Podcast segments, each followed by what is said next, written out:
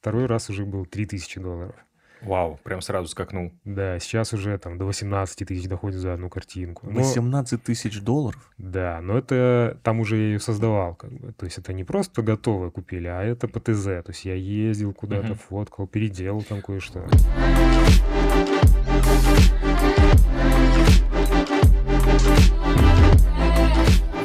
Блин, зомби-апокалипсис возможен.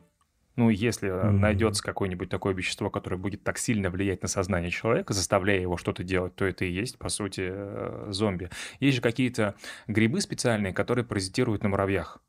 На разных насекомых. Да, то есть они проникают в муравья, начинают в нем там плодиться, размножаться и заставляют его подниматься на верхний стебель растения, цепляться за него клешнями своими и сидеть так, пока грибы не прорастут из муравья, и его не начнет разбрасывать споры. То есть, по сути, гриб управляет целым живым организмом. Но он вызывает потребность муравья или там какого-то другого жука идти туда, где больше солнечного света. Вот в этом вся фишка. Где уже он будет споры свои распространять. Ужас какой. Да, это пугающе. Так у них там эти грибы, споры прорастают через голову в основном. Да. Фотки это... офигенные, если бы можно было показать сейчас. Так, давай мы сейчас про фотки будем говорить. Я думаю, что все, можно начинать уже, наверное. Всем привет, это подкаст «Многослов». Меня зовут Эдуард Меркер, а здесь сегодня Кирилл Ильишенко. И у нас сегодня довольно интересный гость. Это Слава Семенюта. Слав, привет тебе, привет. Спасибо, что заглянул к нам. Нашел время в своем плотном графике. Я вот даже не знаю, как тебя представить. Да, я тоже хотел спросить. Просто мне, когда о тебе рассказали, мне сказали, ну, Слава, фотограф. И я записал «Слава, фотограф» в телефоне, но потом я посмотрел работы твои, и это совсем не фото. Ну, не в том привычном понимании фото, как фотографа. То есть там нету со свадеб. Со свадьбы ты не фоткаешь, да? Да. Художник, ну, ты, наверное, на какой-то границе фото... Фотохудожник. Фотохудожник. То есть ты позиционируешь себя как фотохудожник. Да, потому что изначально я вообще художник с художественным образованием, потом я начал фотографировать. Долгое время фотографировал, и потом решил совмещать одно с другим. То есть поверх фото я делаю какие-то рисунки, либо прям 90% рисунка, и там часть какой-то фотки остается. Ну, в основном это люди какие-то, киборги. Ну, это графика уже. Да, в Photoshop, либо в Procreate на iPad Pro я это делаю все. И, ну, это просто фотография или просто диджитал рисование не назовешь. Это фотохудожник. Ну, то есть это своего рода совмещение фотографий и умение рисовать. И умение рисовать. Да. В дальнейшем еще будет 3D-графика. Ну, в принципе, много кто делает на фото либо видео накладывает 3D-графику. Вот. Но у меня это будет еще плюс с рисованием. Но это похоже на то, что происходит в фильмах сейчас, да? Вот 3D-графика. Да? Мы смотрим спецэффекты какие-то. Вот то же самое.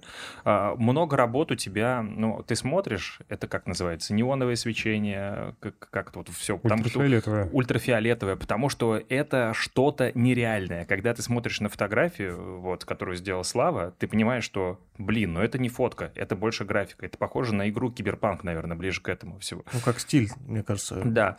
Я почитал пару твоих интервью, и потом выясняется, что вот это вот все оказывается совсем не графика, а работа больше там со светом, с каким-то визуалом. Ты что-то используешь, и я думаю, вау, как это вообще возможно? Чаще всего, особенно в первых работах, там только работа со светом. Это ультрафиолетовые лампы и флуоресцентные отражатели. По сути, отражателем может быть что угодно, вы знаете, и белый лист. В данном случае ультрафиолет, он только флуоресцент отражает, и нужно было искать какие-то флуоресцентные листы, там ткани, что-нибудь, и ничего я не нашел. И пришлось самому создавать, либо перекрашивать некий картон больших кусков, либо... Просто краской? Ну, аэрозольной в основном, потому что проще всего нанести и быстро сохнет. Либо же покупать ткань. Приходилось ее находить. Люди, которые продают, они даже не знают, что она флуоресцентная. Я просто вижу, что это не просто зеленая, это неоновый зеленый, потому что он особый такой, даже в дневном свете. Просил их сшить, и теперь у меня есть большие фоны, как студийные, белые, бумажные. Вот у меня есть тканевые.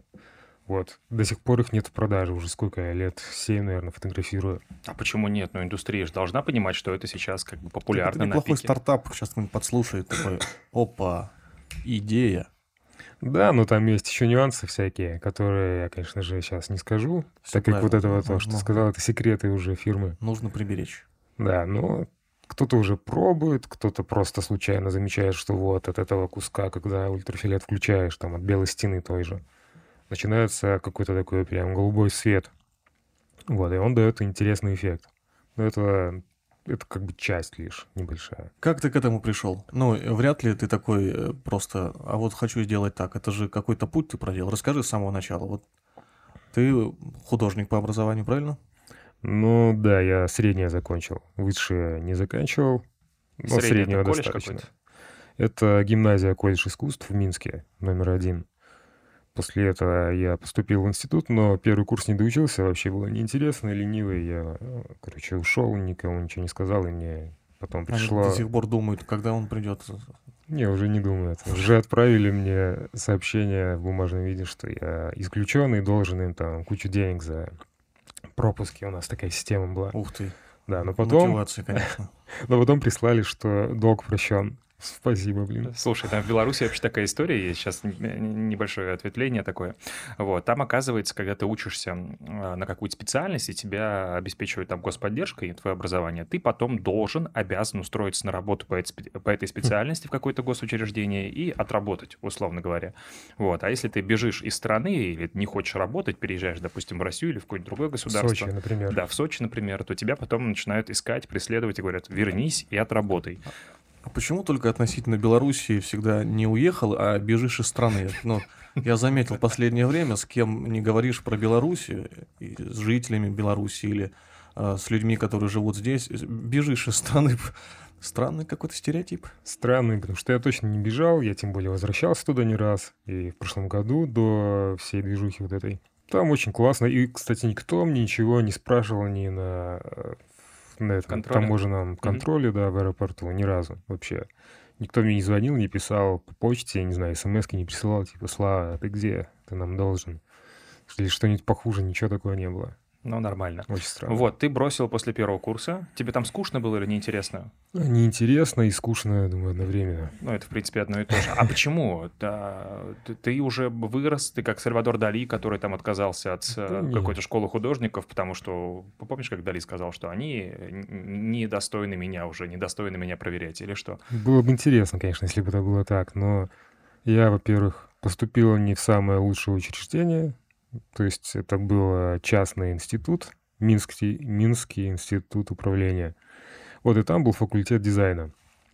Преподаватели там некоторые были из Академии искусств, это уже место крутое, но я туда даже не пытался поступить, так как кроме изобразительного искусства там нужно было сдавать историю Беларуси, белорусский язык, русский язык, ну и что-то еще. Естественно, у меня не было хороших отметок по этим предметам. Я поступил в МИУ, и там было очень все неинтересно, скучно. Люди там пришли, которые вообще с нуля рисования учились. Ну, это ж совсем другой уровень. То есть я полгода просто изучал базовые, там, как рисовать шар, и куб и всякую такую фигню. Ну, это бредятина. То, что ты уже знал по факту. Ну, получается. Еще мы, не знаю, в 5 классе, наверное, школы учили это. И все, я ушел.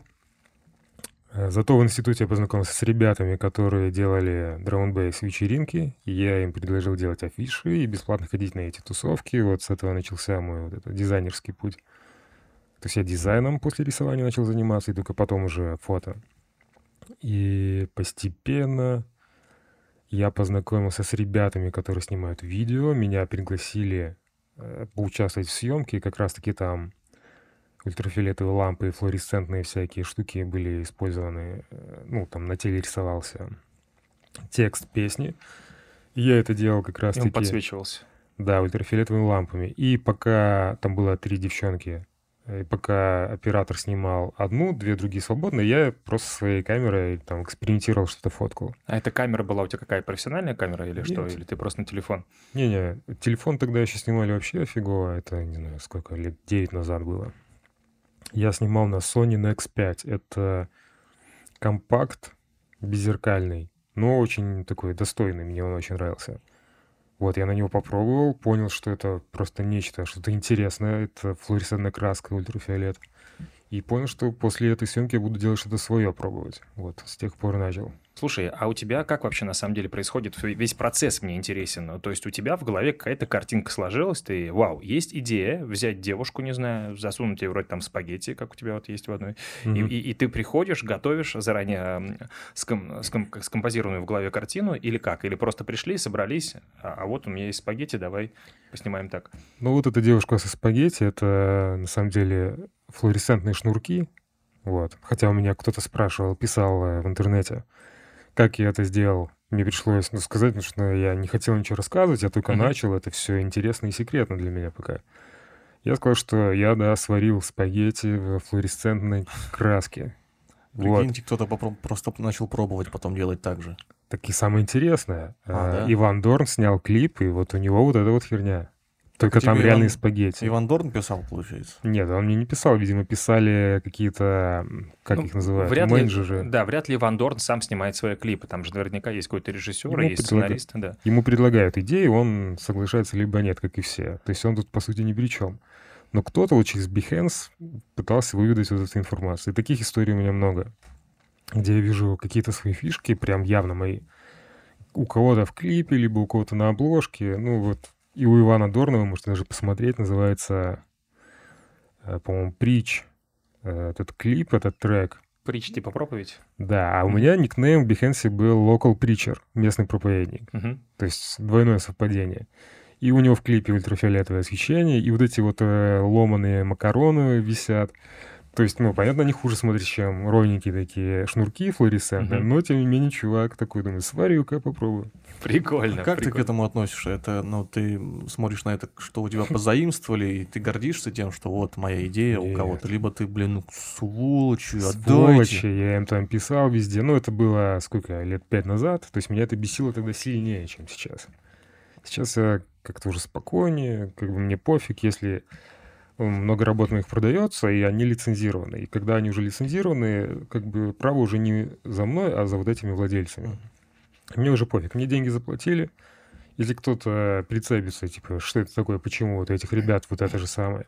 Я говорю, не знаю, видимо, они стырили, я тут ни при чем. И разбирайтесь сами. Все, так что мне пофиг. Слушай, но уровень такой у тебя на самом деле, когда ты реально уже можешь не переживать. То есть есть же куча людей, которые вполне возможно хотят делать примерно так же, как и ты. Не обязательно же это и есть плагиат. Тут на днях вышло интервью у Дудя. Не смотрели с Иваном Гаем? Ой, тяжело было, но я смотрел. Хай-хай, это Иван Гай. Помнишь, такой был персонаж в интернете, популярный очень, блогер? Нет, я... Украинский. Украинский блогер. Ладно. Я вообще блогеров не знаю, если честно. Ладно, все, так, отбросим. Был такой популярный мальчишка, молодой, ему было лет 16-17. Он там первый в русскоязычном YouTube набрал там порядка 17 миллионов подписчиков. Ну, то есть парень чувствовал себя очень хорошо. Вот. И в какой-то момент он пропал вообще из поля зрения, из медиапространства. И сейчас, спустя там 2-3 года, он появился у Дудя. Оказывается, он начал заниматься музыкой. И они там стали разбирать его песни. То есть там он какой-то сэмпл взял у одной песни, стырил, немножко так поменял местами здесь аккорды, там что-то еще, сдвинулся и сделал новую композицию. В серединке какой-то проигрыш он немножко видоизменил и вставил. Он говорит, ну я так и собираю, это конструктор. Я на этом, он говорит, учусь. То есть, когда ты берешь там чье-то творчество, ты его разбираешь на куски, потом пробуешь как-то пересобрать, у тебя что-то получается свое. Понятное дело, что в этом есть часть плагиата, но... Но он не считает это плагиатом. Он говорит, я вот разобрал, сделал так же. Но для него это как будто бы опыт, он так говорит. Это опыт, но на этом стоит, наверное, обучиться. Вот если вот, допустим, какой-то вот человек, ну типа я, хочу стать фотографом. Для меня ты являешься таким вот человеком, который меня вдохновляет. Мне хочется развиваться вот в этой области. На начальном этапе, конечно, ты вряд ли создашь что-то свое с нуля. Ты, наверное, берешь какой-то референс, что-то, разбираешь, пытаешься понять, как это все делается, те же шнурки там или спагетти, и потом уже будешь развиваться и создавать что-то свое. Ты же тоже наверняка, когда начинал заниматься вот конкретно вот этим направлением творчества, у тебя же были какие-то примеры. Вряд ли же ты сам все это придумал. Когда начал заниматься именно съемкой ультрафиолета, на самом деле это все из головы. То есть понятно, что я что-то заимствовал, но это лишь, наверное, из какого-то аниме старого, либо это научной фантастики. А визуальную графику эту я полностью сам придумал, потому что... Нет, технологии, это... да, ты придумал технологии. Я просто понял, о чем ты говоришь, по частям разобрать чье-то, вдохновившись этим, сделать новое. Но вот именно вот эти фотографии, по сути... Но я такого не видел, и я даже не думал, что это куда-то перерастет. Я просто щелкал то, что мне казалось интересным. Все. А потом оказалось, что это уникально, это круто, и вот так вот теперь это выросло куда-то. Ну, то есть, грубо говоря, ты взял тех двух девушек, пофоткал их, посмотрел, что этот результат, что-то интересное, что-то новое, необычное, и тебе в этом направлении хочется двигаться, то есть по факту ты создал какое-то свое направление сразу изначально. Но ориентируюсь изначально, хотя бы взять тех же девушек, на которых там писали этой краской и там текст песни, это же была не твоя идея, кто-то же придумал это. Да, я уже не снимал эти текста, я делал свое, Ну, например, техника есть, когда ты брызгаешь какой-нибудь щеткой с краской на лицо, и у тебя много точек таких получается. Угу. Вот такой был эффект с флуоресцентной краской. То есть это, получается, свет выключен, девушки практически не видно, только немножко контур лица от ультрафиолетовой лампы. А вот эти точки, так как это флуоресцентная краска, они прям светились раз в 20 ярче, чем вот этот контур ее лица. Ну, интересный эффект. Техника эта старая, но в таком виде я не видел до этого, чтобы кто-то делал. Как бы эта техника, ладно. Дальше уже пошло прям со свечениями, там, ног, рук. Вот такого я не видел нигде до этого. То есть, как ни странно, это получилось мне что-то такое новое открыть. Я не думаю, что я заимствовал что-то, как вот этот чувак сэмплы. Опять-таки, то есть я не совсем говорю, что ты создаешь новое, но изначально, когда вот только начиналось все, у тебя были какие-то моменты, то есть ты понял, что так делать можно, такой, знаешь, как создается творчество? Ну, сейчас, по крайней мере, потому что мы живем в время, когда, мне кажется, создали уже все, что возможно. Ну, правда, все музыкальные ноты существуют, да, все сэмплы есть давно, все уже сыграно, все уже написано, все рифмы придуманы, куча референсов за всю историю человечества. И для тебя сейчас очень важно создать что-то новое. Вот, ты берешь там какой-то, ты говоришь, прикольно, это вот краска. Оказывается, вот так вот делать интересно. И ты такой думаешь, а что можно из этого еще сделать? И начинаешь дальше уже выдумать что-то свое. Я вот к этому веду, что всегда есть какой-то референс. Вполне возможно, тот чувак, который сварил спагетти, потом в следующий раз, не знаю, придумает новую какую-нибудь краску съедобную такую и будет на кухне подавать спагетти, которые будут светиться в темноте, и их можно будет есть. Я бы сейчас про другое подумал, что он придумает съедобную краску, и результат этой краски прохода через границу будет фотографировать это. Такой, я уверен, где-то есть, просто, наверное, это банят сразу, либо человек сразу сам не будет. Говёное искусство, как говорится. Да. Об этом. Я, когда пробовал, просто экспериментировал. То есть я не смотрел, чем-то вдохновлялся, я просто смотрел, что будет, если я сделаю вот эту краску так, намажу ее просто на тело. Там мазки такие неровные получаются, к примеру, все, мне это не нравится. Я нашел флуоресцентные маркеры, я начал ими делать, какие-то боди-арты интересные. Там ровная текстура вот этого нанесения, и выглядит это так, как будто это прям часть тела человека. То есть часть кожи, пигмента его. Вот такое я тоже нигде не видел. И я это зафиксировал и начал развивать тоже, делал часто боди-арт. Потом я стал рисовать этот боди-арт уже в цифре, то есть на планшете либо в фотошопе. Это уже, конечно, много кто что делает именно таким образом, просто рисуй поверх фотки. Но тут уже, это следующий разговор. А про референсы тут просто эксперимент шел сплошной, без какого-то взятия извне чего-то. То есть как будто в деревню уехал и вот живи, что-то там делай в собственном соку. Вот так вот и получилось. Слушай, а когда пришел уже успех? Ты изначально же начинал когда делать, вряд ли это находил какой-то большой отклик. Ты говоришь, экспериментирую. Когда эксперименты переросли уже в что-то профессиональное, и на что обратили внимание? Как это произошло? Совершенно случайно, как всегда. Я свою девушку сфотографировал просто в ультрафиолете, без ярких фонов. Просто я нарисовал ей розовым маркером такие интересные линии технологические. Губы покрасил ей, сфоткал губы отдельно, и ко мне обратилась первая компания, которая мне заплатила хорошо. Я понял, что на этом можно зарабатывать. Где они это выделили, в Инстаграме или где, на фотостоках? Behance. Behance есть такой сайт, где все художники, фотографы публикуют свои работы, и это видит весь мир. Особенно если эту работу наградят каким-то бейджиком там специальным и поставят в раздел либо фотография, либо фэшн, там есть разный раздел. И оно в топе у тебя стоит там сутки где-то. И, соответственно, люди, которые что-то ищут, они видят это в первую очередь. Вот так вот этот проект с этими фотографиями неоновыми поставили в раздел фэшн. И мне написали Apple, iTunes, что хотят на обложку поп-альбома какого-то использовать, где вот девушка в профиль стоит. Слушай, из Apple откуда-то? Из российского подразделения или прямо оттуда, из Apple, из Apple? Из американского. Как называется город? Из Купертино. Купертинцы. Ну, я не знаю, где у них iTunes именно офис, но я думаю, что откуда-то оттуда. Угу. Вот. И потом на следующий год они купили вторую фотографию с губами из этой же серии. И после этого начали писать разные компании другие крупные, типа Universal Music, Huawei, ну и куча подобных. И разные другие просто музыканты, какие-то блогеры тоже в том числе. Подожди секунду, чтобы мне осознать. То есть ты продавал свои работы компании Apple, компании Universal, Huawei. Да, до сих пор. И продаю. Сидишь тут сейчас у нас в куртке, потому что у нас холодно, но при этом ты продавал работы Apple. В этом нет ничего, на самом деле, такого. Это же... Ну смотри, давай проведем социальное исследование. Эдуард, продавал ли ты свои работы Apple?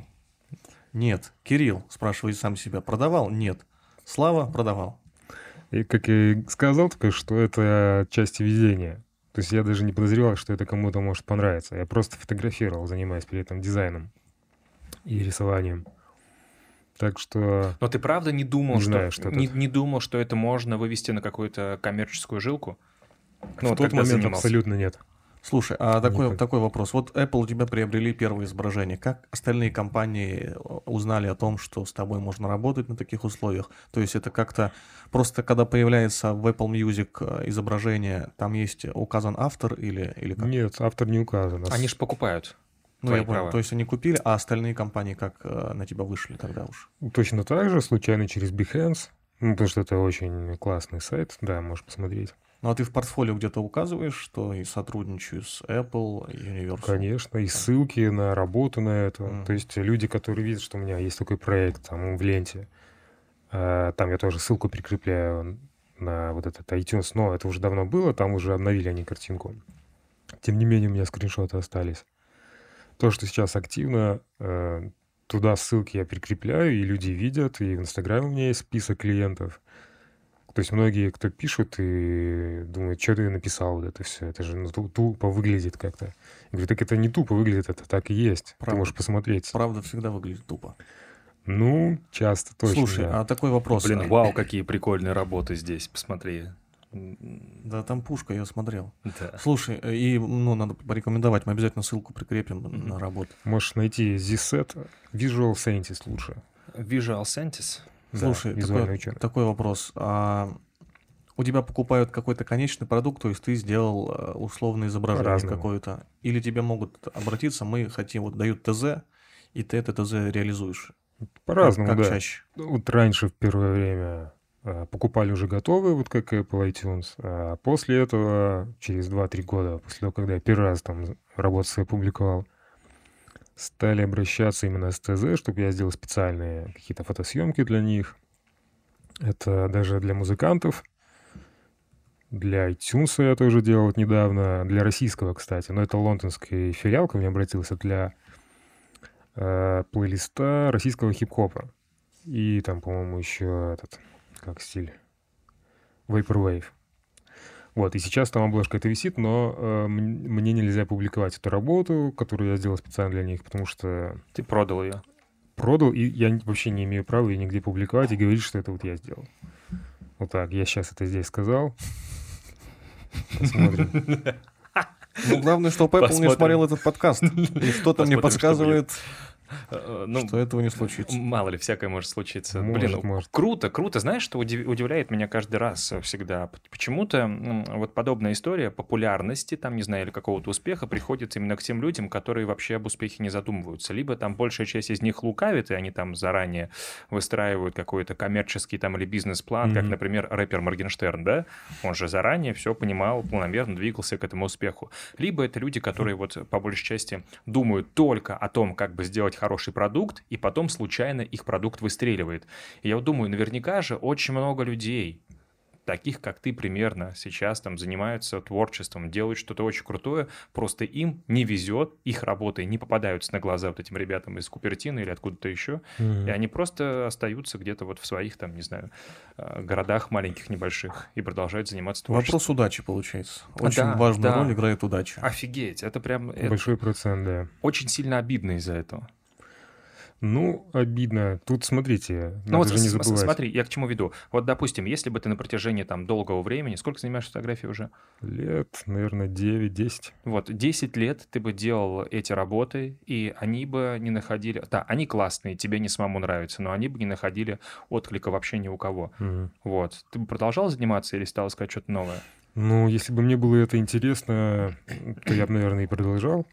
Я же начал это все, потому что мне нравились фотки в National Geographic журналах. Я хотел вообще просто путешествовать, снимать всякие... Красивые места. Классные места, какие-то пейзажи, каких-то интересных людей вообще из других стран. Ну, банально, потому что я другой мир. Это круто, но это совершенно другой мир фотографии. Абсолютно. Да. Это, ну, просто вот как видишь, так и снимаешь. Репортажная съемка. Вот мне это нравилось, особенно в виде какие там пейзажи в горах каких-то были. Я в горах никогда не был, когда жил в Минске. Для меня это было нечто. Какие-то мегаполисы типа Токио или Шанхай, не знаю, что-то вот вроде этого. Я стремился к этому. Так, что-то у меня голова... Что за вопрос был? Куда-то я повел и уже, конечно, не понял. Я спрашивал, типа, там, продолжал ли бы ты заниматься, если бы это мало кому нравилось, все твои работы. И ты начал говорить, что изначально хотел заниматься фотографией такой живой и реальной, как в National Geographic, а потом как-то переключился на... Вот. Вот мне тогда нравилась обычная фотография, точно. И если бы мне продолжало это нравиться сейчас, я бы снимал, просто не думал. У меня же было первое дело абсолютно другое. Я рисованием занимался. И как бы дизайн тоже это с частью рисования. То есть афиши какие-то я делал, плюс потом начал добавлять графику.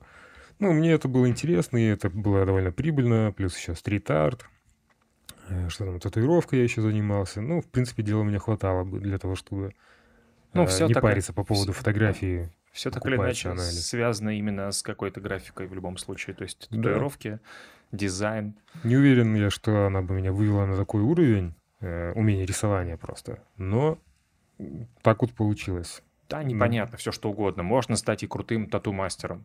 Ты же понимаешь, да, что есть мастера, которые бьют татуировки там звездам, условно говоря, и они очень известны, очень популярны, потому что у них какой-то нестандартный тоже подход ко всему прочему. Вот. Слушай, а ты в смысл какой-то в работы вкладываешь? Ты можешь назвать это конкретно чистым, живым искусством? Потому что, когда мы говорим про продажу твоих фотографий там, компании Apple или компании Huawei, каких-то коммерческих заказах, это в любом случае коммерция. То есть ты выполняешь какое-то техзадание.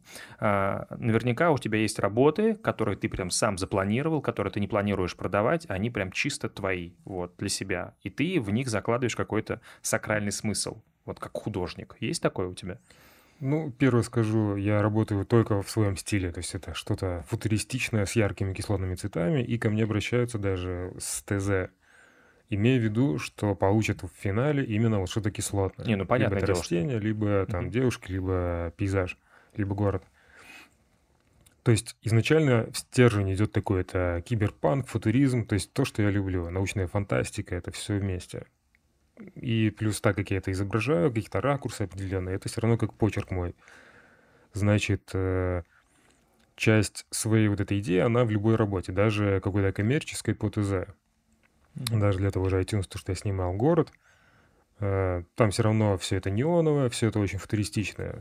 И прям какого-то глобального смысла серьезного я туда не вкладываю никогда, это просто красивая картинка. С таким эффектом футуризма, чтобы никто не подумал, что вот эта вот классная обложка, это сделано в Сочи вообще, где никто ничего не делает практически, только те, кто приезжает из других городов. Это правда.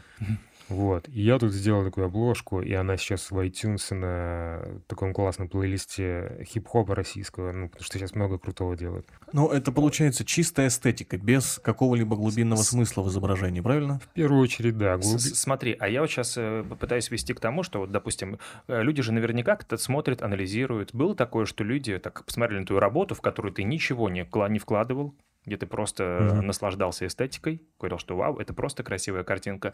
Чего-то искали какой-то подтекст, а это, наверное, означает вот то-то, то-то и то-то. Вот здесь есть некоторые протестные настроения, потому что он использовал красный, белый цвета. Конечно, такое постоянное, мне даже не спрашивают о таких вещах, а говорят, круто, что ты вот это тут показал. И такой...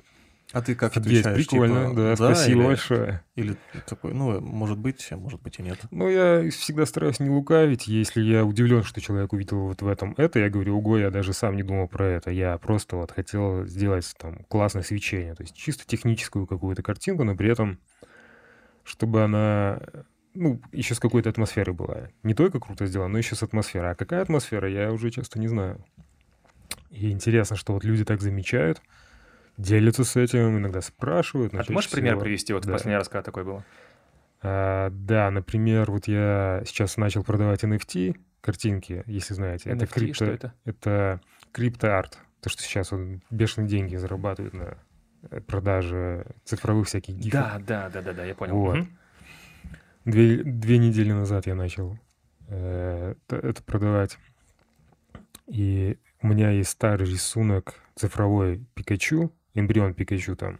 Я его продал недавно, и когда я ставил цену, там можно самому ставить цену, там, получается, криптовалюта, это эфиры, Ethereum, и 3.14 я написал, почему-то я вообще не подумал, прикольно будет. Число 3. Вот именно, я тупанул и вообще не понял это сразу. И я вот так вот написал, и мне люди потом пишут, что прикольно, типа концептуально, Пикачу, типа раздельно. Смотрю точно, а я думаю, почему 3.14 решил поставить? Что-то бессознательное было. А вот это что это? Это что это? Подсознание так сработало у тебя? Или просто совпало? Ну, подсознание, наверное, это и есть совпадение. Мы же не можем контролировать свое подсознание. То есть, по сути, оно и есть какое-то совпадение. Ну, это как, помнишь, та очень известная всем история про то, что Дмитрий Иванович Менделеев придумал всю свою таблицу, свою периодическую систему во сне. А на самом деле, да, когда вот разбирают, говорят, что он очень сильно там, не знаю, ходил, думал, размышлял, и потом во сне, то есть у него мозг продолжал работать в это время на той же самой таблице. И это не просто так ему откуда-то сверху, а это мыслительные процессы, которые не остановились во сне, и он поэтому вот сделал такое вот гениальное открытие. Здесь тоже. Вот, блин, так сложно с этим подсознанием. Ну, мы машины все-таки примитивные, и мы мало что вообще запоминаем, что у нас в жизни происходит. Мы можем не помнить, что час назад произошло даже. Да, потому что неважный процесс. Я, кстати, очень часто рассматриваю человека, ну, я не знаю, в какой-то момент я пришел к отрицанию какой-то духовности, и человека я рассматриваю с точки зрения, там, не знаю, какого-то биоробота, наверняка тебе тема близка, судя по тому, как ты работаешь. То есть мы же очень сильно похожи на те же самые машины. Если мы сейчас возьмем, допустим, какое-нибудь тело человека и подумаем о том, какие части наши можно заменить. Ну, по сути, все. Сердце можем поменять на какой-то искусственный клапан или на сердце от другого человека запчасть. Да, можем там механическую руку какую-то тебе сделать, почки меняются, не знаю, все. А душу-то ты как заменишь? Свою чернючую. Где находится душа? Возникает вопрос. Ты веришь в душу? Да, я верю в душу. Где она находится у человека, душа? Вот в том-то и дело. Каждый интерпретирует сам для себя, что такое душа. Для меня душа — это лишь энергия какая-то. Естественно, я не знаю, что это за энергия, но она как раз-таки дает движение. То есть держит клетки вместе, заставляет тебя о чем-то думать, чего-то хотеть, мечтать о чем-то. Чем душа в таком случае отличается от материнской платы или процессора компьютера какого-нибудь очень крутого, от искусственного интеллекта? Может ли быть душа у искусственного интеллекта? Я считаю, да, потому что, опять-таки, я считаю, мы реально машины какие-то, просто мы биомашины. Вот ты сказала, что мы можем заменить себе клапан, там, сердце, можем руку поменять, если у тебя ее там оторвало или отдавило. Но самое интересное, у нас же организм такой, что он сам это восстанавливает, просто очень медленно. У нас восстанавливаются клетки, регенерируются. И есть теория, что мы бы могли полностью регенерироваться, если бы мы дольше жили и в более благоприятных условиях. То есть регенерация была бы больше. Даже зубы вырастают. Не один раз, и коренной зуб вырвал, все, он не растет. Он растет, просто очень медленно. То есть если бы мы там жили тысячи лет у нас бы все возобновлялось, и это самовозобновляемая такая биомеханика. Но это опять-таки есть какой-то наверняка программный код внутри человека, который 100%. Не позволяет. Вот ты там развиваешься до 30, но смысл жизни какой? Оставить потомство. Правильно я понимаю, да? И мы, в принципе, запрограммированы по то, чтобы там оставить потомство, а дальше организм перестает обновляться, и он начинает потихонечку умирать. Память о себе. Не потомство, это один из видов оставить память о себе. Там их несколько просто есть. И когда ты хочешь оставить память о себе, то ты выбираешь путь максимально оптимальный твоим условиям, в которых ты живешь, то есть это среда, и твоим взглядом, и всему подряд. Но это, опять-таки, я не думаю, что прям сознательно твой выбор. Это часть программы, которая в тебя заложена генетически, и не знаю, какими способами еще.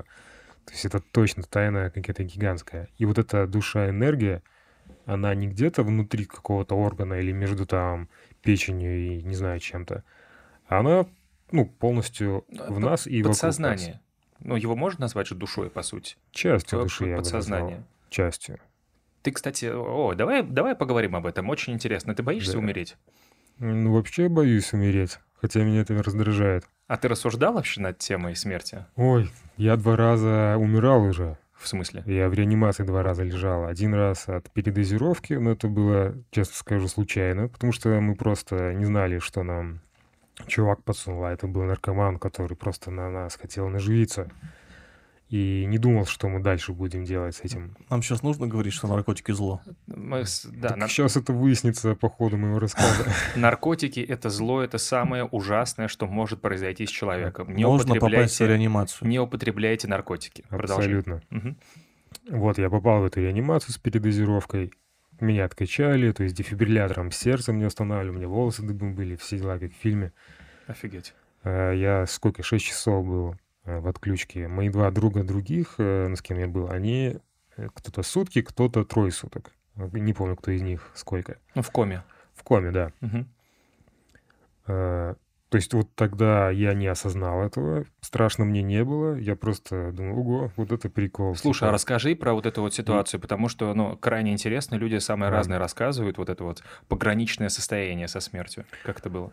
Это просто как сознание. Кто терял, тот знает, что в какой-то момент тебя мутит, все в глазах темнеет, и ты как бы засыпаешь, потом просыпаешься, и чаще всего в другом месте, либо в другой позе.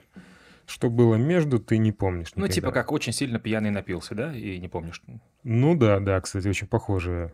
А какие-нибудь сны, картинки? Вот. У меня был сон такой, что я... у нас там долгий был маршрут, конечно. Мы решили сбежать с чуваком. Один вырубился, уже все, на него скорую вызвали, и чтобы нас тоже не забрали, почему-то мы забоялись, что нас там полиция поймает. Я бы тоже испугался. Вот.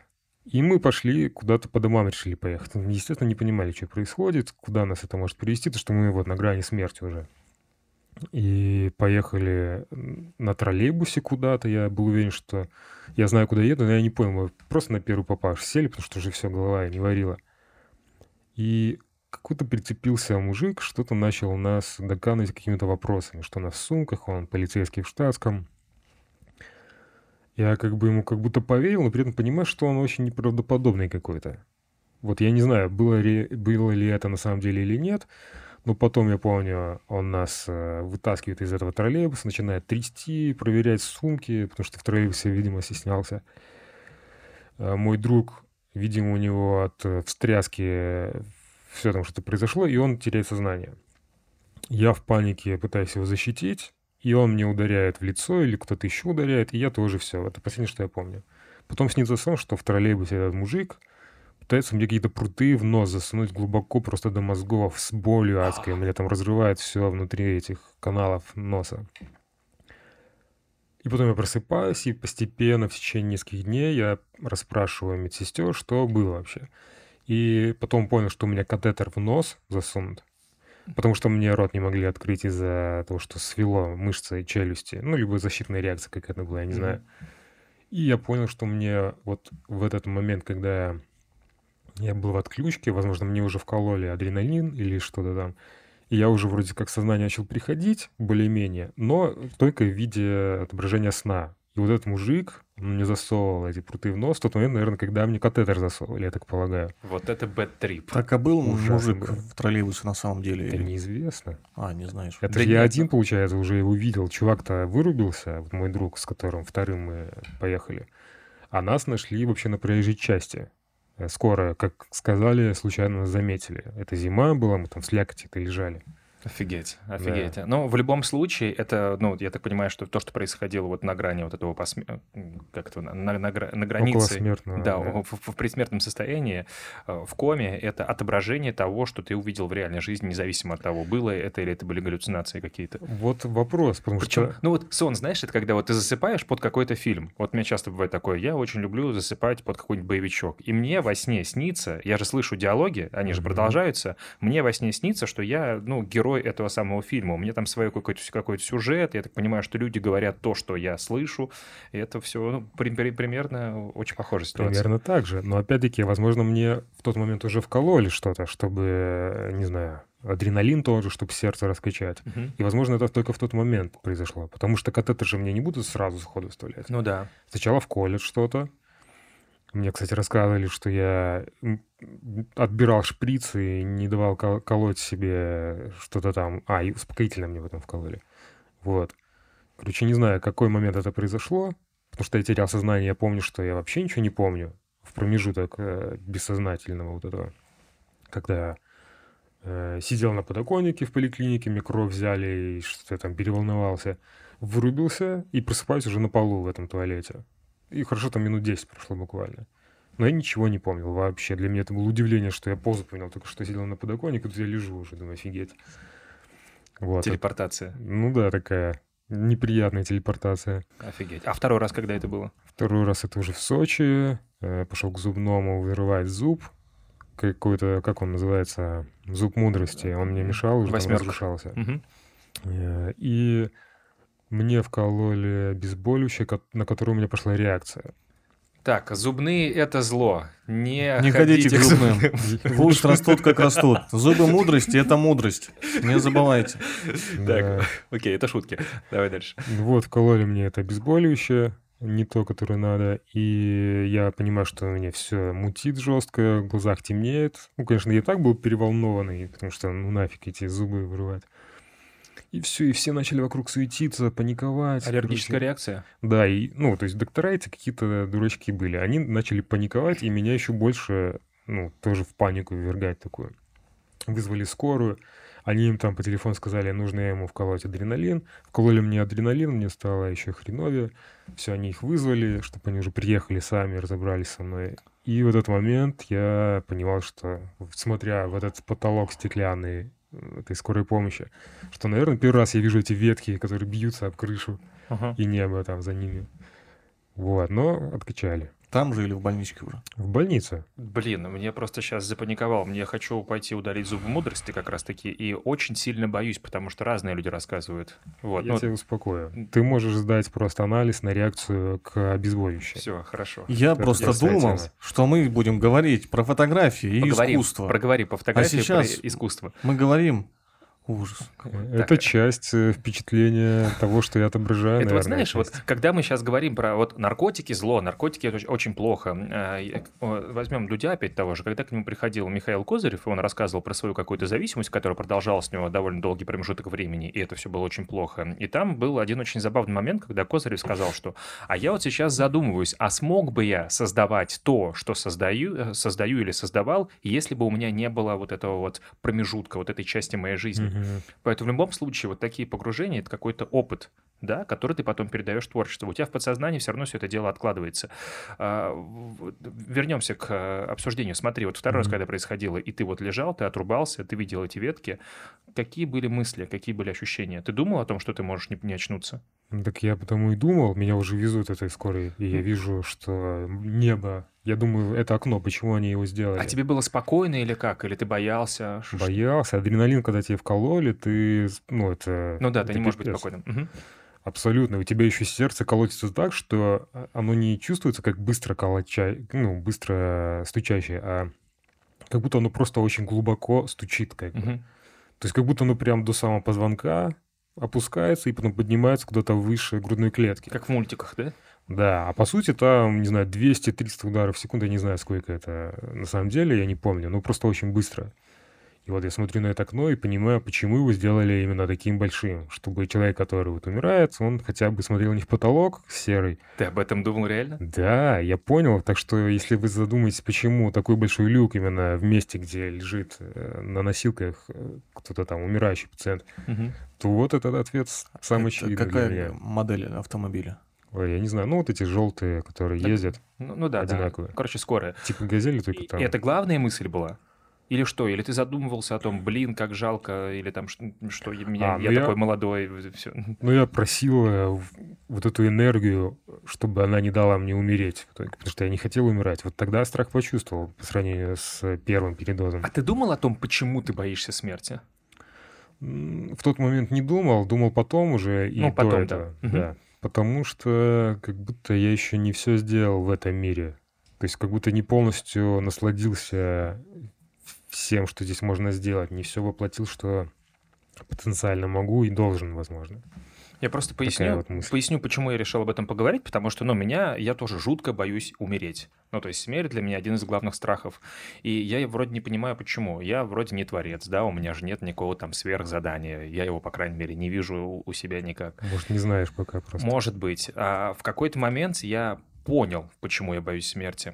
И случилось это...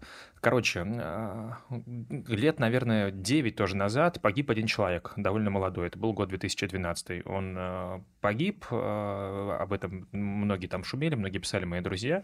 И в тот момент я поймал себя на мысли. Я такой, блин, как жалко, что он погиб, он же не увидит «Мстителей». Ну, бывают такие мысли странные. Причем у меня такая мысль была, потому что, уже киновселенная Марвел, тогда я очень люблю киновселенную Марвел, очень начала развиваться, и это был первый такой кроссовер, когда уже вышли фильмы про Халка, про Железного Человека, и это фильм, который я очень сильно ждал, и я подумал, что мне очень не хочется умирать, потому что я хочу вот это увидеть. Это, знаешь, у меня такое было перед финалом там «Игры престолов», условно говоря. И я понял, что я боюсь умереть исключительно из-за моего любопытства. То есть я хочу увидеть, это касается не только фильмов, фильм — это как пример, это касается того, что будет там далеко впереди в будущем. Мне интересно, каким будет мир через 50 лет. Вот твои вот эти вот футуристичные истории, фотографии, это же тоже некая попытка заглянуть в будущее. Я бы очень сильно хотел, чтобы меня заморозили и вот разбудили лет через 200, чтобы показать, вот, смотри, в каком месте мы живем. А вдруг что-то интересное, если 200 лет произойдет? Да, но это, по крайней мере, знаешь, вечно. В прошлое заглянуть можно. Мы можем примерно посмотреть на то вообще, как, когда меня спрашивают, типа, в какое время ты хотел бы жить, в прошлом, там, в настоящем или в будущем, я всегда говорю, что в будущем, потому что на прошлое мы можем посмотреть, как там примерно было. Хотя бы хоть какая-то информация у тебя есть. А то, что будет в будущем, вообще непонятно. И это так интересно. Но, тем не менее, смотри, какая интересная вещь. В будущее ты переместиться можешь теоретически. Как? Ты каждую минуту перемещаешься в будущее потихонечку. На 200 лет не смогу, это невозможно. Может быть, наука пойдет так, что ты будешь регенерироваться раньше, чем... Если дойдет, и меня успокоят, скажут, чувак, все, ты живешь вечно. Тогда я наверняка буду стремиться в прошлое. Фишка в том, что в прошлое мы уже никак не вернемся. То есть способов туда, кроме машины времени, которая вообще сделать ее можно или нет, неизвестно. Других способов нету туда попасть, в прошлое. Это, в принципе, невозможно. Даже если будет машина времени. В будущее можем заглянуть, там, если мы когда-нибудь сможем обгонять там скорость света, условно говоря, да, или там мы попадем в какое-то место, где очень высокая гравитация, и вообще время будет искажаться, измеряться. Тогда да, то есть во всей остальной вселенной время будет течь намного быстрее, чем вот в нашей, как в фильме «Интерстеллар», помнишь, когда они оказались на планете? Там, сколько там, за минуту 7 лет. Про то я и говорю, что в будущее ты в любом случае попадешь, и, может быть, ты попадешь в далекое будущее. Может такое произойти, в принципе, если верить, что наука даст тебе вот эту околовечную жизнь. А в прошлое никак ты не попадешь. Но, тем не менее, все хотят в будущее и попасть вместо прошлого. Хотя в прошлом много ответов, я уверен, особенно в древнем каком-то, миллионы лет назад. Посмотреть, что там происходило, почему так, вдруг цивилизации какие-то были. Вдруг вообще что-то другое. Это не менее интересно, если так подумать. Но, тем не менее, я рисую всякие картины будущего, а не прошлого. Слушайте, а если бы вам сказали, Вот, учитывая твои воззрения на этот вопрос, вот тебе сказали: Эдуард, гарантирую тебе, в будущем ничего интересного не будет. Там будет скучно, там будет Путин, там будет все, как сейчас. Даже «Мстители» закончатся. Тогда бы ты боялся умереть? Не знаю, наверное, нет. Наверное, нет, потому что... Мы как будто бы боимся умирать, потому что мы не хотим упускать что-то. Да, надеемся. Или как вот Слава сказал, что когда его везли, он видел ветки, он думал о том, испугался, потому что не успел что-то сделать, не до конца себя реализовал. Но это же в любом случае будет такая мысль, даже в самый последний твой момент, даже тебе будет 100 лет, и ты, делая последние вздохи, все равно будешь, о чем-то сожалеть, что ты чего-то не успел. Мне кажется, это человеческая природа. Мы все, в какой-то степени эгоистично думаем только о том, чтобы нам хорошо жить, продолжать, потому что мы не знаем, что там. Мне кажется, здесь вопрос в неизвестности. Мы боимся всего, чего не знаем. Слава правильно сказал, человек хочет оставить след. Это же тоже какой-то путь к такому бессмертию, да? Память о себе, ага. Да. Слушай, я не думаю, что условный Стив Джобс, оставивший огромный след в истории человечества, такой: да, все нормально, плевать, ничего, не колите мне ничего, я просто лягу здесь и умру. Конечно, такого не было. Но человек сражается за жизнь, потому что это на уровне инстинкта. Борьба за жизнь, самосохранение и все остальное. Но я знаю еще истории, и вы тоже, я уверен, где... люди как бы спокойно умирают в кругу своей семьи, понимают, что у них жизнь еще, может быть, другая была, не такая уж суетливая, как у многих. Когда ты живешь не суетливо, то ты более гармоничен, у тебя меньше страхов, я считаю. Когда ты не боишься, живя в настоящем моменте, то ты не думаешь о том, что ты чего-то не сделал. Чем-то сожалеть уже не придется, я думаю. Но нет у тебя ощущения, что страх — это отсутствие осознанности. Если ты начинаешь осознавать и понимать на 100%, чего ты конкретно боишься, почему ты это боишься. Например, боишься ты собак.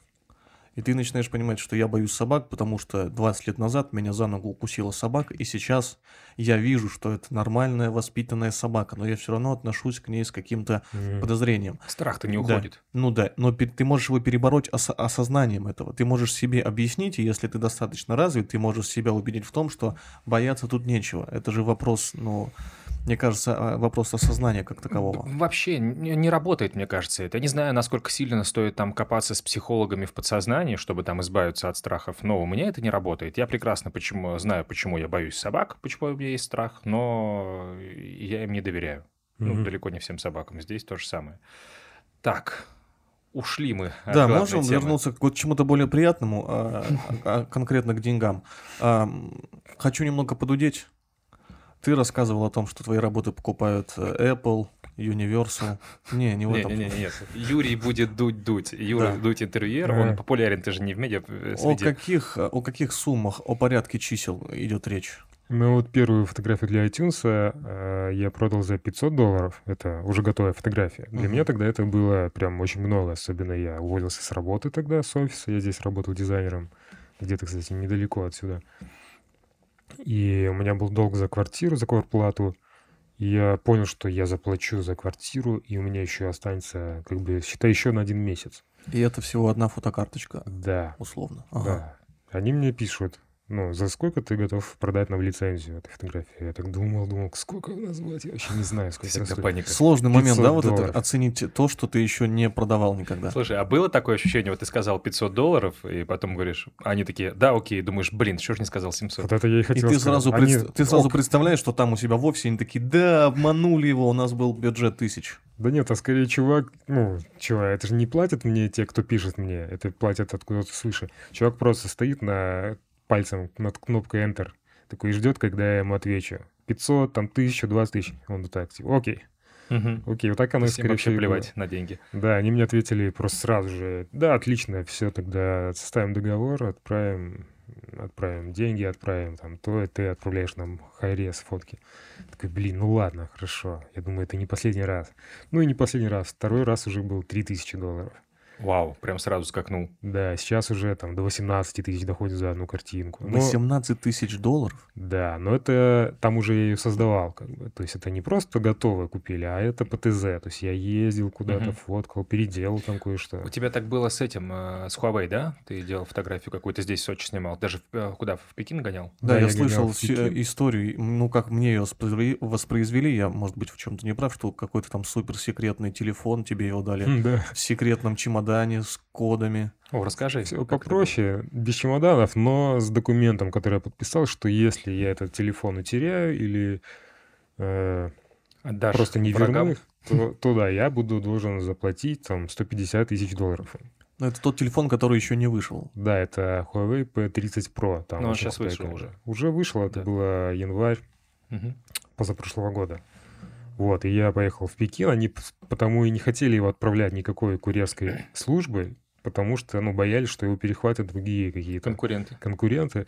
И технология у них там была, по-моему, как раз-таки в том, как они камеру, телекамеру, зум, я имею в виду, установили. Там технологии такие интересные. И все, я поехал туда, мы там уже доделали все договора, и просто они мне его дали без чемоданов, без каких-то, но вот документ, в котором чуть что, ты... Все. Несешь полную ответственность. И что, тебе дали телефон, и ты приехал уже в Сочи, и тебе необходимо было именно на этот телефон снять необходимый кадр, да? Или да. Как? Или они обманывают? Обманывают? Ну, в смысле, ты понимаешь, да, сейчас многие там выкладывают свои какие-то вот фотографии, снятые, например, на iPhone. А ты понимаешь, что фоточка на самом деле снята не на iPhone. Они просто решили таким образом, да. Нет, обмануть. Камеру офигенно снимают. Как и на iPhone, кстати говоря, я только на него снимаю там сторис, и многие не понимают, на что это снято. И Huawei Pro, там у них есть макрорежим на определенном каком-то расстоянии фокусном, я не помню. И действительно там прям полномасштабные настройки камеры, то есть от выдержки до экспозиции, ну, все есть. И все фотки сделаны именно на него, растения там различные я фоткал. И немножко потом цветокоррекцию, естественно, делал в их же приложении, по-моему, да? Там у них есть, я не помню. То есть просто там насыщенность поднять, яркость, детализацию. Но это вообще стандартные какие-то настройки. Камера снимает, офигеть. Так, то есть ты просто приехал с этим телефоном в Сочи, поснимал и отвез его обратно с этими фотографиями? Нет. Назад уже было все равно. Я его отправил курьерской службе, потому что фотки я им отправил. Потом они их опубликовали, презентация официально произошла, и я им уже отправил уже этот телефон все в продаже. Да, считай, этот прототип уже ничего не стоит. Могли бы и подарить, но что... Могли бы подарить, но я нафоткал его, он такой интересный, с наклейками, в заводском каком-то чехле еще интересном. Так, и за все это, а сколько продолжалась твоя работа? Ну, по времени, мы раз уж начали, как говорит Кирилл, дудеть, давай мы посмотрим, за сколько ты заработал эти 18 тысяч $18,000? Это с Apple, а Huawei там поменьше было, по-моему, 5 тысяч. 5 тысяч заплатили тебе за это. За Huawei? Это с Apple. Это разные абсолютно заказы. Сейчас расскажешь.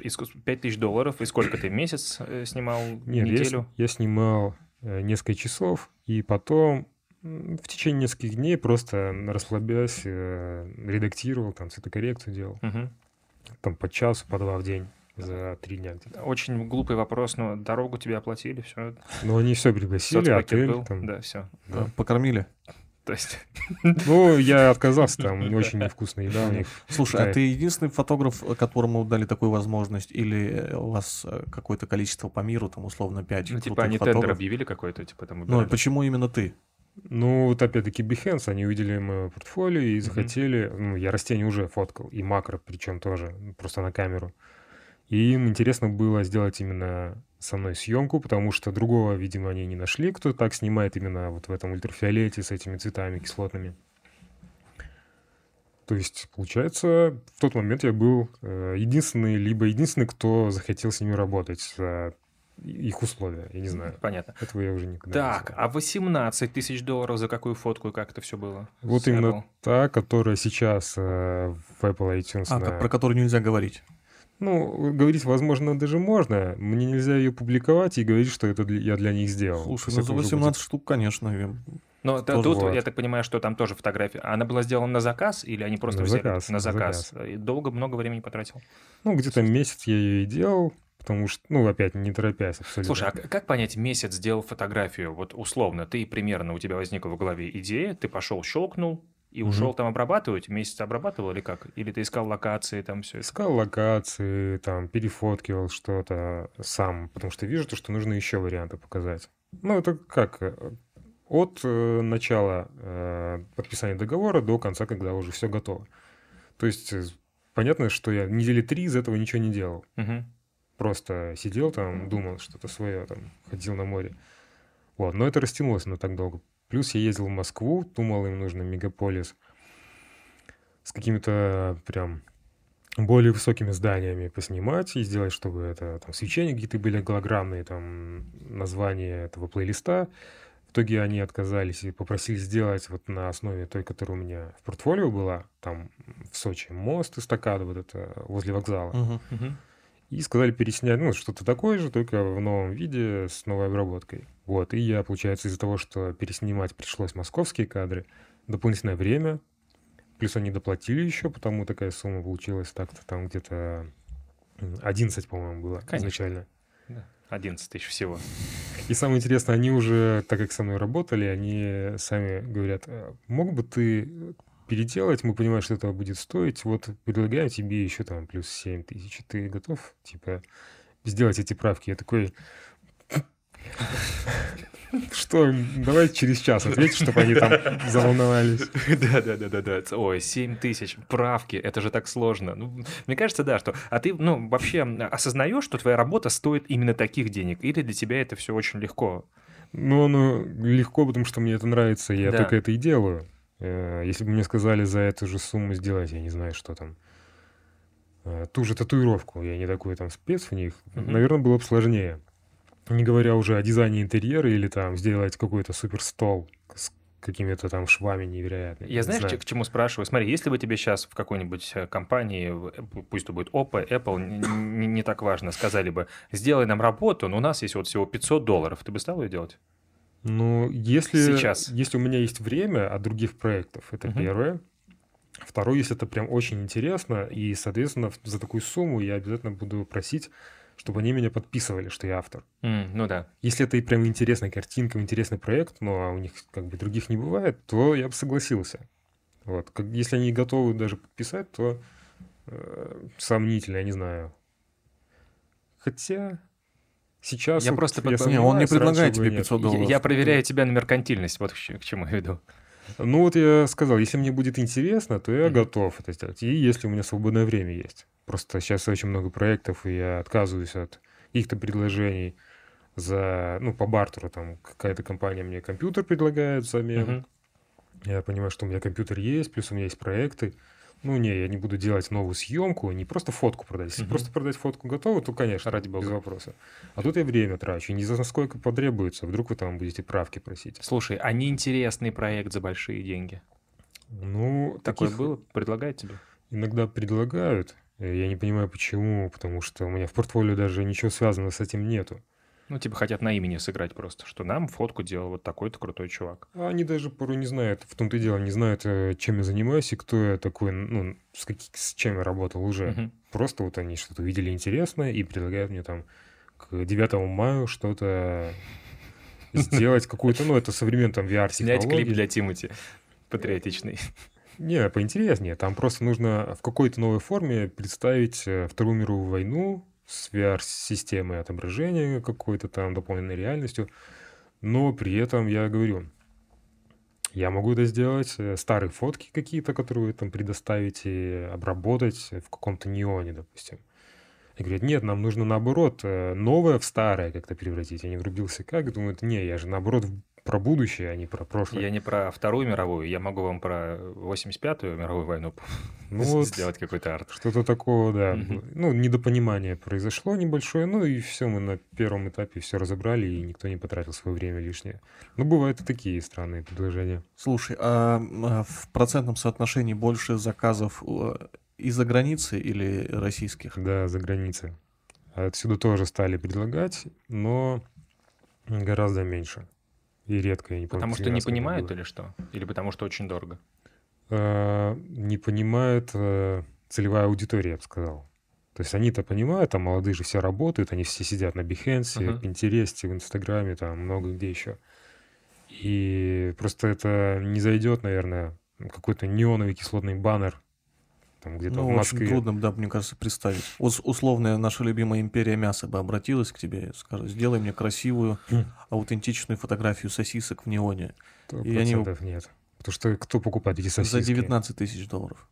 Ну, это банальная история такая, что смотри, вот у нас сосиски покупают только розоватого оттенка, да? Хотя все прекрасно понимают, что мясо вареное не может быть розовым, оно белого цвета. Но если будут лежать белые сосиски натуральные, то их вряд ли купят. Потому что у нас в подсознании ощущение, что колбаса и сосиски должны быть красноватого цвета. И поэтому производитель специально добавляет туда краситель, чтобы это... Я не знал это. Чтобы это хорошо смотрелось. Но ты какие-нибудь баварские колбаски, мюнхенские, они все белые. Потому что ты сварил мясо, оно белое. Не знаю, что сказать. Я, наоборот, думал, что это и без красителей может быть даже хорошего качества, так как это все-таки мясо, там, кровь, все дела. Ну, ты же варишь его, ты же не сырое мясо продаешь, да. Ты когда-нибудь видел вареное мясо? Оно белого цвета. Да я не задумался, курочку, на самом деле. Логично вполне. Да, курочка белая, когда варишь. Ну, короче, за империю мяса ты бы не взялся. Ну, если в моем стиле, то, может быть, так как я мясо ем, в принципе... А как ты считаешь, вот если бы ты сделал в своем стиле в Сочи, это магазин в Сочи располагается, это бы имело какой-то положительный отклик? Продажи мяса поднялись бы в кратные разы или нет? Или у нас народ еще не совсем для этого готов? Точно не готов, потому что в основном у нас кто работяги, которые заумную всякую фигню такую, какую-то кислотную, яркую, вообще не нужно. Я поэтому и привел в пример, допустим, те же самые сосиски. Мы довольно консервативное общество, мы привыкли к чему-то, мы привыкли, что мясо должно быть розовым, мы привыкли, что реклама должна быть вот такой понятной человеку. Информативной. Да, информативной, поэтому нам все это вот уже и не надо. А перспектива есть, Слава, к тому, что люди начнут наконец-таки открывать себя для чего-то нового? Ну, конечно, у меня-то есть заказы из России, даже из Беларуси, но просто мало. Вот, например, S7 ко мне обращались, я им делал там фрукты какие-то неоновые. S7 — это авиакомпания. Авиакомпания S7. В итоге что-то там им не понравилось, и ничего мы не сделали. Но, тем не менее, у них самолеты салатового цвета, у них всегда вот эти... печатная продукция, вся довольно-таки... современная, то есть там нету серого какого-то чего-то, там все такое яркое довольно-таки. Хотя и не в неоновых цветах, но просто там яркие, насыщенные, сочные цвета. Так что, в принципе, логично, если они будут это выводить еще на более такой современный, даже в будущее какой-то уровень. Сейчас-то модным становится потихонечку, понимаешь? Вот какие-то модные видения, если появляется какая-то одна крутая компания, которая сделала что-то подобное, другая крутая компания.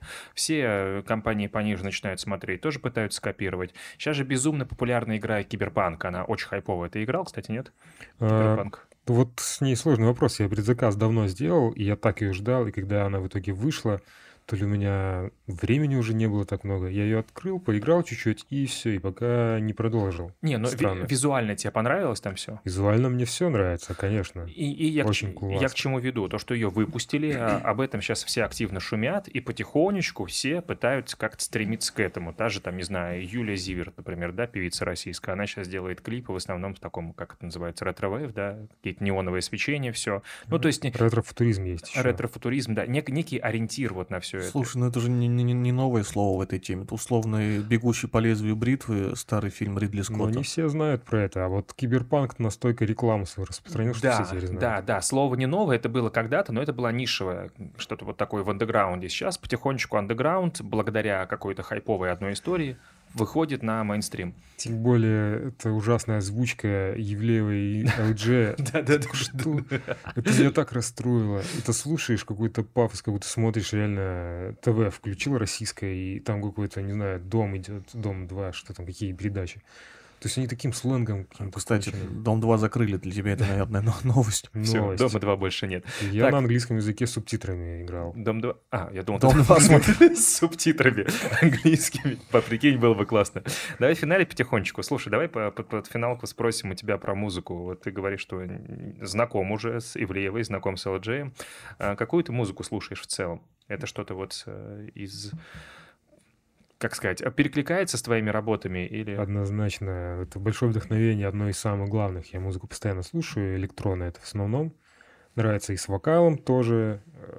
Вот из наших, например, «Луна». Сюзанна тоже, вот, кстати, она ко мне обращалась. Которая с Мальбеком, да? Да, да, вот она ко мне обращалась в прошлом году, да, когда карантин, перед карантином я и клип снимал. Ну, и в основном это электронная музыка, типа техно, какой-то эмбиент, очень люблю эмбиент, IDM. То есть такая музыка, как фоном идет, саундтрек к жизни твоей. А ты слушал? Знаешь, когда я увидел твои работы, я первым делом подумал про последний альбом группы Muse. Muse. Я давно их не слышал. Как же он называется? Супер? Что-то вот... Вот Radiohead мне нравится однозначно. Ну, Radiohead, да, понятно. Это такие ребята. Вот. А Muse, я тебе просто покажу даже, они вот ушли именно в ретро-вейв, вот в тот самый. Вот, я был на концерте. Во-первых, у них там очень много того самого футуризма.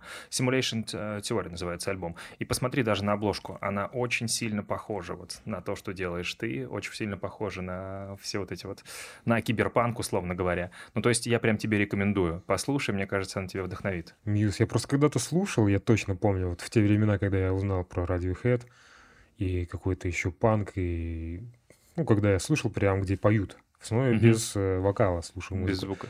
Вот тогда я все это и, как бы, и пытался понять, разузнать. Там моби, все в один момент. Обложка, она ведь только часть.